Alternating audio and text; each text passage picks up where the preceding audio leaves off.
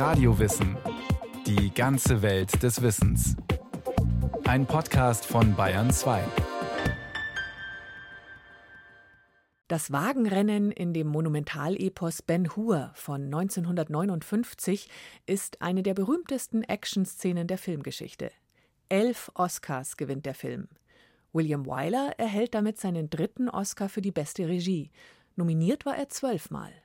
Nicht nur deshalb wurde Wyler zur Regielegende in den goldenen Jahren von Hollywood.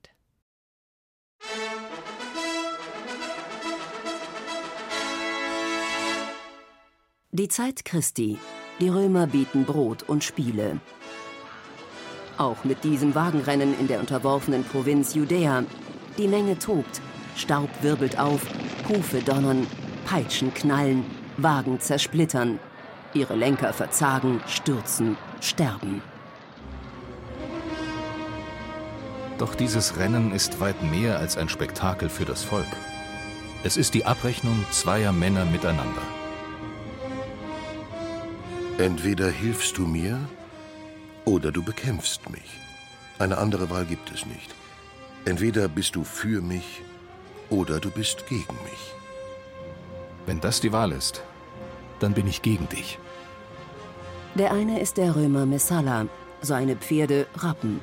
Unbarmherzig treibt er sie mit Peitschenhieben an und er fährt einen griechischen Wagen.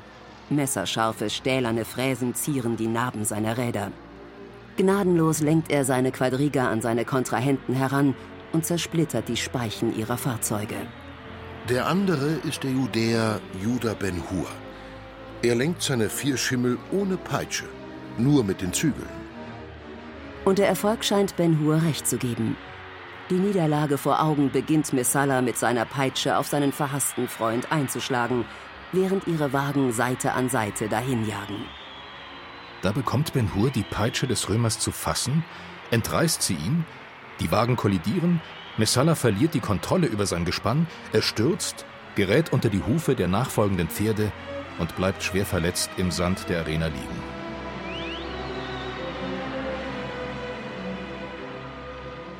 Das Wagenrennen aus William Wylers Monumentalfilm Ben Hur aus dem Jahr 1959, die vielleicht wichtigsten neun Minuten des Farbfilmkinos.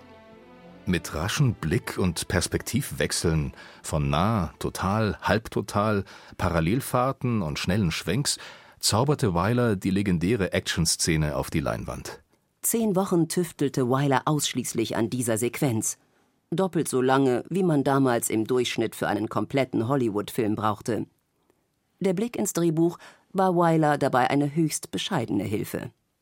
Da stand das Wagenrennen. Das war alles. Mehr war dem Original-Drehbuchautor Carl Tunberg dazu offenbar nicht eingefallen. Mit vier Millionen Dollar verschlang das Wagenrennen allein ein Viertel der Gesamtkosten von Ben Hur.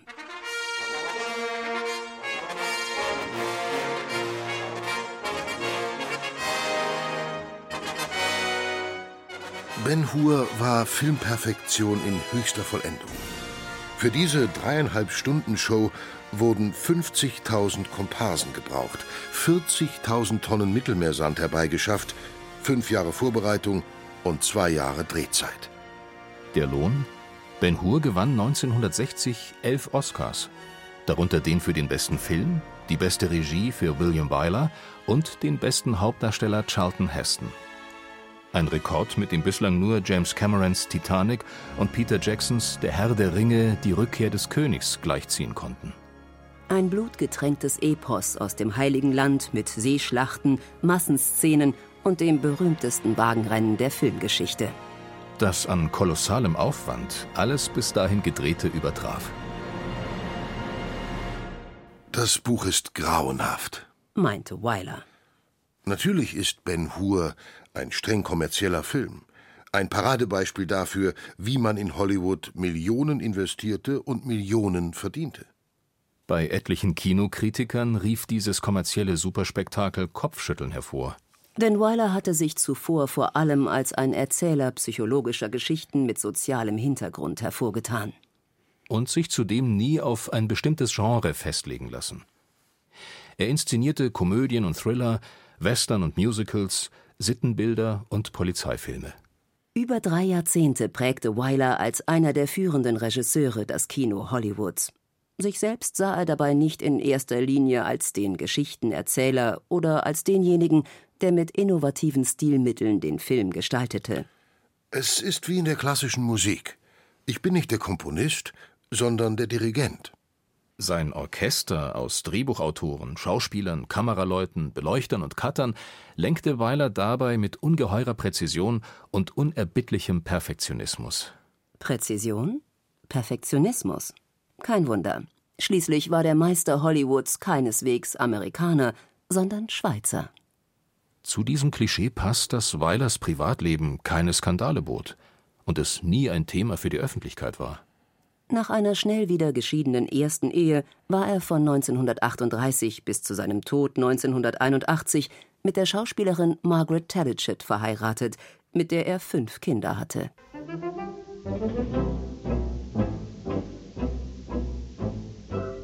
Willi Weiler wurde am 1. Juli 1902 in Mühlhausen, damals Teil des Deutschen Kaiserreichs, geboren. Als Sohn eines wohlsituierten jüdischen Herrenausstatters. Und das war auch die Karriere, die die Familie für Willi vorsah. Mir schwebte eher ein eigenes, unabhängiges Leben vor. In Paris. Als Kind besuchte Willi eine ganze Reihe von Lehranstalten. Nicht zuletzt deshalb, weil er mehrfach von der Schule flog. Er galt als rebellisch, aufmüpfig und eigensinnig. Mit Hilfe seines Bruders Robert, der sich später als Filmproduzent einen Namen machte, gelang es dem 18-jährigen Willi aber schließlich, seine Eltern zu überzeugen, nicht länger die École Supérieure de Commerce in Lausanne besuchen zu müssen, sondern umziehen zu dürfen. Nach Paris. Das Ganze hatte aber einen Haken. Sein Vater bestand darauf, dass Willi dort eine Lehre bei einem Wollhändler antrat. Socken zusammenlegen, Hemden falten, Kisten schleppen, fegen, sauber machen. Das war nicht ganz das, was Willi sich vorstellte, und er beschloss, Abhilfe zu schaffen. Er ärgerte und nervte seinen Chef so lange, bis dieser ihn endlich vor die Tür setzte. Jetzt konnte Willi Paris endlich so genießen, wie er sich's gedacht hatte. Klassische Konzerte besuchen, über die Boulevards an der Seine flanieren, in literarischen Cafés sitzen, in angesagten Schallplattenläden stöbern. Ohne Job ließ sich das allerdings nicht lange durchhalten. Als er notgedrungen heimkehrte nach Mühlhausen, fuhr seine Mutter Melanie kurzerhand mit ihm nach Zürich, um Willi dort ihrem Cousin vorzustellen. Und der war Karl Lemle, der 1912 die Universal Studios begründet hatte. Einer der mächtigsten Studiobosse seiner Zeit. Er gilt als einer der Gründungsväter Hollywoods und wirkte entscheidend an der Entwicklung einer neuen Kunstform mit, dem Spielfilm. Er bot mir sofort 20 Dollar die Woche als Office Boy. Am 17. September 1920 lief mein Schiff in New York ein.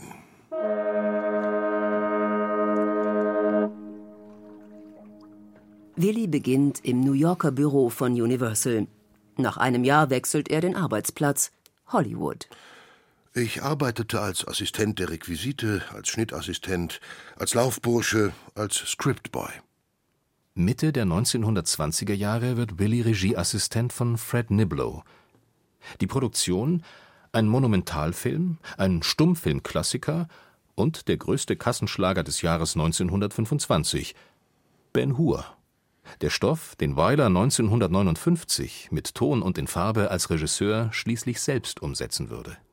Die Dreharbeiten in der Nähe von Rom sind nach einhelliger Meinung aller Beteiligten katastrophal. Beim Dreh des Wagenrennens kommen etliche Pferde und ein Stuntman zu Tode. Doch als Regieassistent während der schier endlosen Dreharbeiten zu Fred Niblos Ben Hur verdient sich Willy seine Sporen. Dann wurde ich richtig angestellt. Und eines Tages ging ich ins Büro des Chefs und sagte, ich will Regisseur werden. Er sagte, glaubst du, du kannst das? Ich log und bejahte. Dann drehte ich einen kleinen Western. Man mochte ihn. Er war in Ordnung. Ich durfte mehr davon machen. Auf diese Weise wurde ich Regisseur.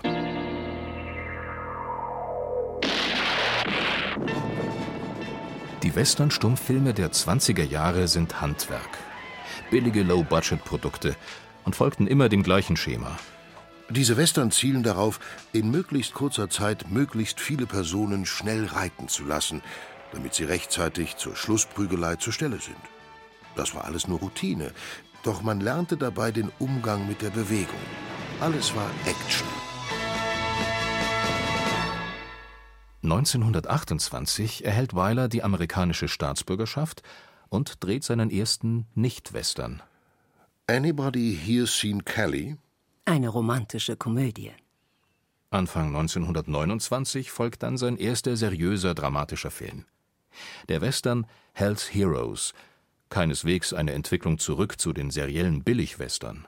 Die Story an sich ist zwar eine klassische Westerngeschichte, doch die eigentlich stereotypen Figuren zeichnet Wyler so, dass sie die Aura mythischer Archetypen gewinnen. Außerdem erstellt Wyler für Hells Heroes eine Extrafassung mit Ton.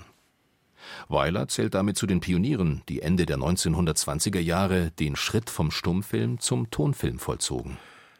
Die meisten Regisseure hielten den Tonfilm für ein großes Mysterium, Damals habe ich beschlossen, dass die Leute ganz natürlich sprechen sollen. Ich hatte immer darauf geachtet, was die Leute vor der Kamera sagten. Natürlich haben sie auch im Stummfilm geredet, aber da spielte keine Rolle, was sie sagten, solange der Gesichtsausdruck stimmte. Mit Hells Heroes hatte sich Wyler den Ruf des Shootingstars unter den jungen Tonfilmregisseuren Hollywoods erarbeitet. Ab 1930 wird er daher verantwortlich für mehrere Prestigefilme von Universal und nutzt die Gelegenheit, seinen Erzählstil zu perfektionieren, vor allem in Counselor at Law, der Staranwalt von Manhattan von 1933. Außergewöhnlich an diesem Streifen ist für einen Tonfilm vor allem, dass Wyler hier, vom Vor- und Abspann abgesehen, vollkommen auf Musik verzichtete. In einer Zeit, in der jeder Filmemacher die neuen Möglichkeiten mit Tönen und Music Score exzessiv auszuschöpfen trachtete.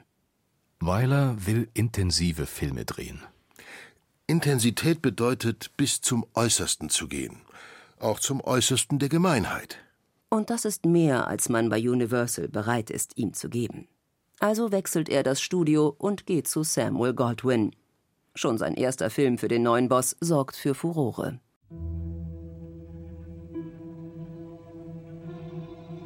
Infame Lügen aus dem Jahr 1936 eine Adaption des Bühnenstücks The Children's Hour von Lillian Hellman. Ein zehnjähriges Mädchen, naiv und bösartig zugleich, bezichtigt in Lillian Hellmans Stück seine beiden jungen College-Lehrerinnen der lesbischen Liebe. Weilers Film konzentriert sich allerdings viel mehr auf die individuellen Konflikte und die unglückliche Liebe einer der Protagonistinnen zu einer männlichen Nebenfigur. Ein geschickter und notwendiger Schachzug, um die Auflagen der prüden amerikanischen Zensur zu umschiffen. Es ist Weilers erste Zusammenarbeit mit seinem Kameramann Greg Toland und die Geburtsstunde des typischen Weiler-Looks. Lange Einstellungen mit harten Hell-Dunkel-Kontrasten und Totalaufnahmen, was lange Szenen ohne Schnitt ermöglicht. Was wiederum höchste Konzentration und Disziplin von den Schauspielern fordert. Infame Lügen macht die Schauspielerin Merle Oberon zum Star. Der Preis, den sie dafür zu zahlen hat, ist hoch. Nein, nein, nein. Nochmal. Nochmal von vorne. 90 Take Weiler nennt sie später ihren Regisseur, der sie mit endlosen Wiederholungen einzelner Einstellungen an den Rand des Nervenzusammenbruchs bringt. Ja, jetzt. Sehr gut. Das ist gut. Das machen wir gleich noch einmal. Mit Infame Lügen wird auch Weilers kompromissloser Perfektionismus endgültig zu seinem Markenzeichen. Er ist ein Autokrat, der unbarmherzig absolute Präzision von allen Beteiligten verlangt. In meinen Filmen gibt es nur eine einzige Primadonna. Und das bin ich. Schon die zweite Arbeit für Goldwyn bringt Weiler die erste Oscar-Nominierung ein. Dodsworth, Zeit der Liebe, Zeit des Abschieds. Nach einem Roman von Sinclair Lewis, in dem Ruth Chatterton eine Ehefrau spielt, die das Glück ihres Gatten mit einer jüngeren um jeden Preis vereiteln will. Von jetzt an ist William Wylers Siegeszug nicht mehr aufzuhalten. Im Lauf seiner Karriere wird er zwölfmal für den Oscar als bester Regisseur nominiert. Ein unerreichter Rekord. Er gewinnt die Trophäe dreimal. Das erste Mal 1943 für Mrs. Miniver, ein Filmdrama über eine bürgerliche Familie in England, die sich plötzlich mit dem Zweiten Weltkrieg konfrontiert sieht. Mrs. Miniver gilt bis heute als einer der besten Anti-Nazi-Propagandafilme. Wenn ich mehrere Deutsche in dem Film hätte, spreche nichts dagegen, einen von ihnen als sympathische Figur zu zeigen. Aber ich habe nur einen Deutschen. Und solange das so ist, wird er eins von Görings kleinen Monstern sein. Das zweite Mal 1947 für The Best Years of Our Lives, die besten Jahre unseres Lebens, die Schilderung der Schwierigkeiten von drei US-Soldaten nach dem Krieg zu einem normalen Leben zurückzufinden. Ein bitterböser Kommentar zur Situation der amerikanischen Nachkriegsgesellschaft.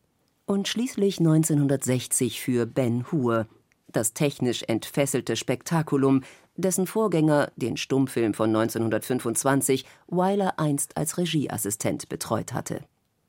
Die Besetzung von Bylers Filmen liest sich wie das Who is Who Hollywoods seiner Zeit.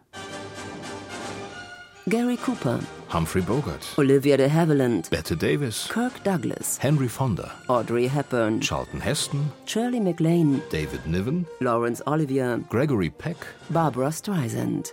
Weilers Schaffen umfasst cineastische Dramen wie Wuthering Heights, Sturmhöhe, leichte Filmromanzen wie Roman Holiday, Ein Herz und eine Krone, Edelwestern wie The Big Country, Weites Land. Ich weiß, Message, das ist fast so etwas wie ein Schimpfwort. Aber ich hoffe, ich werde niemals einen Film machen, der keine Aussage hat. Wylers Filme sind durchaus von einem bestimmten Look geprägt, wie seine stilisierten Großaufnahmen, die einzelne seiner Charaktere überdeutlich in den Vordergrund rücken, während andere Figuren quasi als Schattenriss den Rahmen des Bildes liefern. Aber einen speziellen Wyler-Stil? Es gibt keine allgemeingültigen Regeln.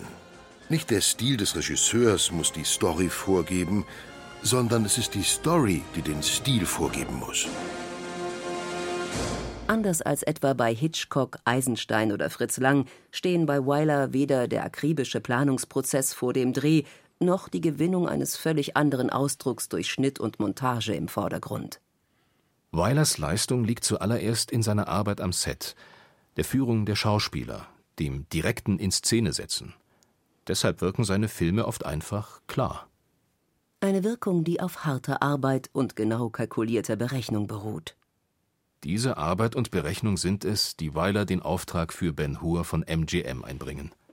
Den Film, der seinen Ruhm für das breite Publikum bis heute dominiert und der zugleich dazu führt, dass sich viele Kritiker von ihm abwenden. Die Cahiers du Cinéma haben mir diesen Film nie verziehen. Ich war als seriöser Regisseur völlig abgeschrieben bei den Avantgarde-Kritikern, denen ich jahrelang einer der liebsten war. Für sie hatte ich mich prostituiert. Dabei ist Ben Hur viel mehr als ein monumentaler Sandalenfilm. Er ist ein Mix ganz unterschiedlicher Genres. Er vereint alles in sich, was Weilers Schaffen geprägt hat. Das Spiel in der Weite der Landschaft, wie in seinen frühen Western das Drama im Inneren der Charaktere wie in seinen Sittenbildern, die Zuspitzung von Emotionen wie in seinen Melodramen, sowie die Thematisierung politischer Intrigen und sozialer Konflikte wie in seinen Gesellschaftsfilmen. Weilers Ben Hur ist bereits die dritte Verfilmung des 1880 erschienenen Erfolgsromans von Lewis Wallace, allerdings die erste mit Ton und in Farbe. Die Geschichte des fiktiven jüdischen Fürsten Judah Ben Hur der zu Beginn des ersten Jahrhunderts nach Christus wegen eines angeblichen Attentats auf den römischen Statthalter von Judäa verurteilt wird. Nach Jahren als Rudersklave auf der Galeere kehrt er in seine Heimat zurück und plant eine Rebellion gegen die Herrschaft der Römer. In einem Wagenrennen besiegt er seinen früheren Freund und späteren Widersacher, den römischen Tribun Messala. Ben Hur gibt seinen Plan zur Revolte auf, als er von der Glaubensbotschaft des gekreuzigten Jesus überzeugt wird. In dieser Story nimmt Wyler mit seinen Autoren jedoch einige bedeutende Änderungen vor. Die Figuren haben abgewandelte Motivationen, die sie bestimmen. Die Karrieregier bei Messala, die jüdische Identität bei Ben Hur. So lässt der europäische Jude Wyler seinen Ben Hur-Darsteller mehrfach in Hoffnung oder Verzweiflung mit der Mesua interagieren das nach jüdischer Tradition beschriftete Pergament, das in einer Kapsel am Türpfosten eines jüdischen Hauses angebracht ist. Wenn Ben Hur betet, bedeckt er wie ein moderner Jude sein Haupt, eine Tradition, die erst Jahrhunderte nach Christus üblich wurde. Und Weiler hält sich an das jüdische Verbot der Abbildung des Göttlichen. Christus erscheint mehrmals im Film, doch nie ist sein Gesicht zu sehen. Es ist stets etwas zwischen dem Betrachter und Jesus, oder der Erlöser wird nur in Rückensicht gezeigt. Die prunkvollen Paraden der militärisch gedrillten Römer wiederum erinnern unübersehbar an die gigantisch inszenierten Aufmärsche der Nazi-Propaganda. Und der Kern des Films, das Zerbrechen der innigen Beziehung von Messala und Ben Hur, die in unerbittlichem Hass umschlägt. William Wyler versieht auch das mit einem Subtext. Wie der Drehbuchautor Gore Vidal später gestand, dachte sich Wyler, dass Ben Hur und Messala in ihrer Jugend ein Liebespaar waren, bis Ben Hur die Beziehung beendete, und das in einem amerikanischen Drehbuch der 1950er Jahre. Nichts brennt so heiß wie der Zorn der verschmähten Liebe. Da Schauspieler Charlton Heston allerdings als erzkonservativ und reaktionär gilt, weiht Weiler nur Stephen Boyd, den Darsteller des Messala, ein, während Heston jeglichen schwulen Subtext in Ben Hur bis zum Schluss erbittert bestreitet.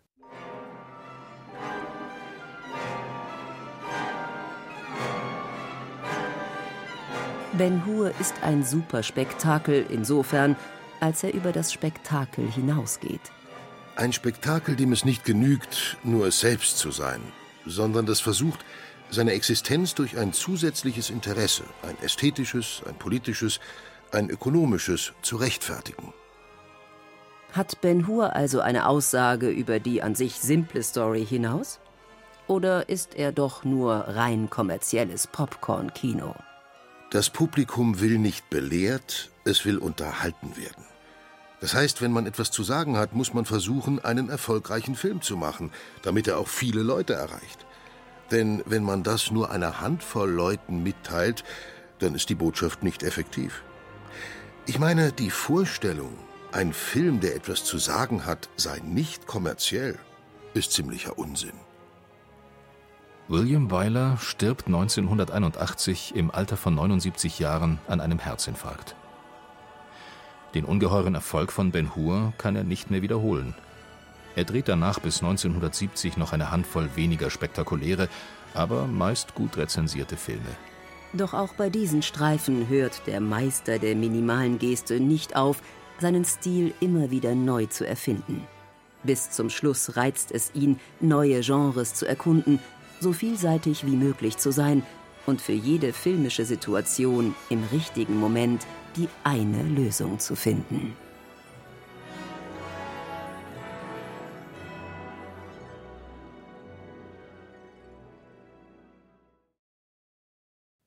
Das war Radio Wissen, ein Podcast von Bayern 2.